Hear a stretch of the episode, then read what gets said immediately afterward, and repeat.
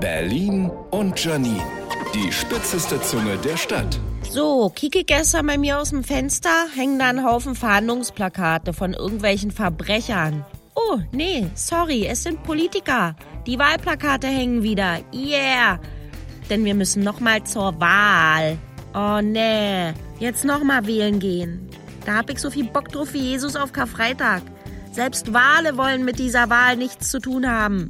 Ich meine, von dem Geld hätte die Stadt hunderte Schulen nicht bauen können oder tausende Erzieherinnen und Erzieher nicht ordentlich bezahlen oder Dutzende Feuerwehren nicht finanziell unterstützen können. Man weiß ja auch nie, was wieder Merkwürdiges passieren wird. Oder möchte einer von Ihnen wirklich seine Hand dafür ins Feuer legen, dass nicht vielleicht doch ein Marathon oder eine Love Parade angemeldet ist? Statt Wahlurnen wurden richtige Urnen bestellt. Als Wahlhelfer getarnte Klimaschützer kleben sich in den Wahlkabinen fest. Der Landeswahlleiter hat von einer Wahlwiederholung nichts mitbekommen, weil das Faxgerät kaputt ist. Und am Ende taucht Donald Trump auf und erklärt sich zum Wahlsieger.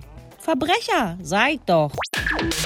Berlin und Janine, auch als Podcast auf r b b acht acht acht punkt de.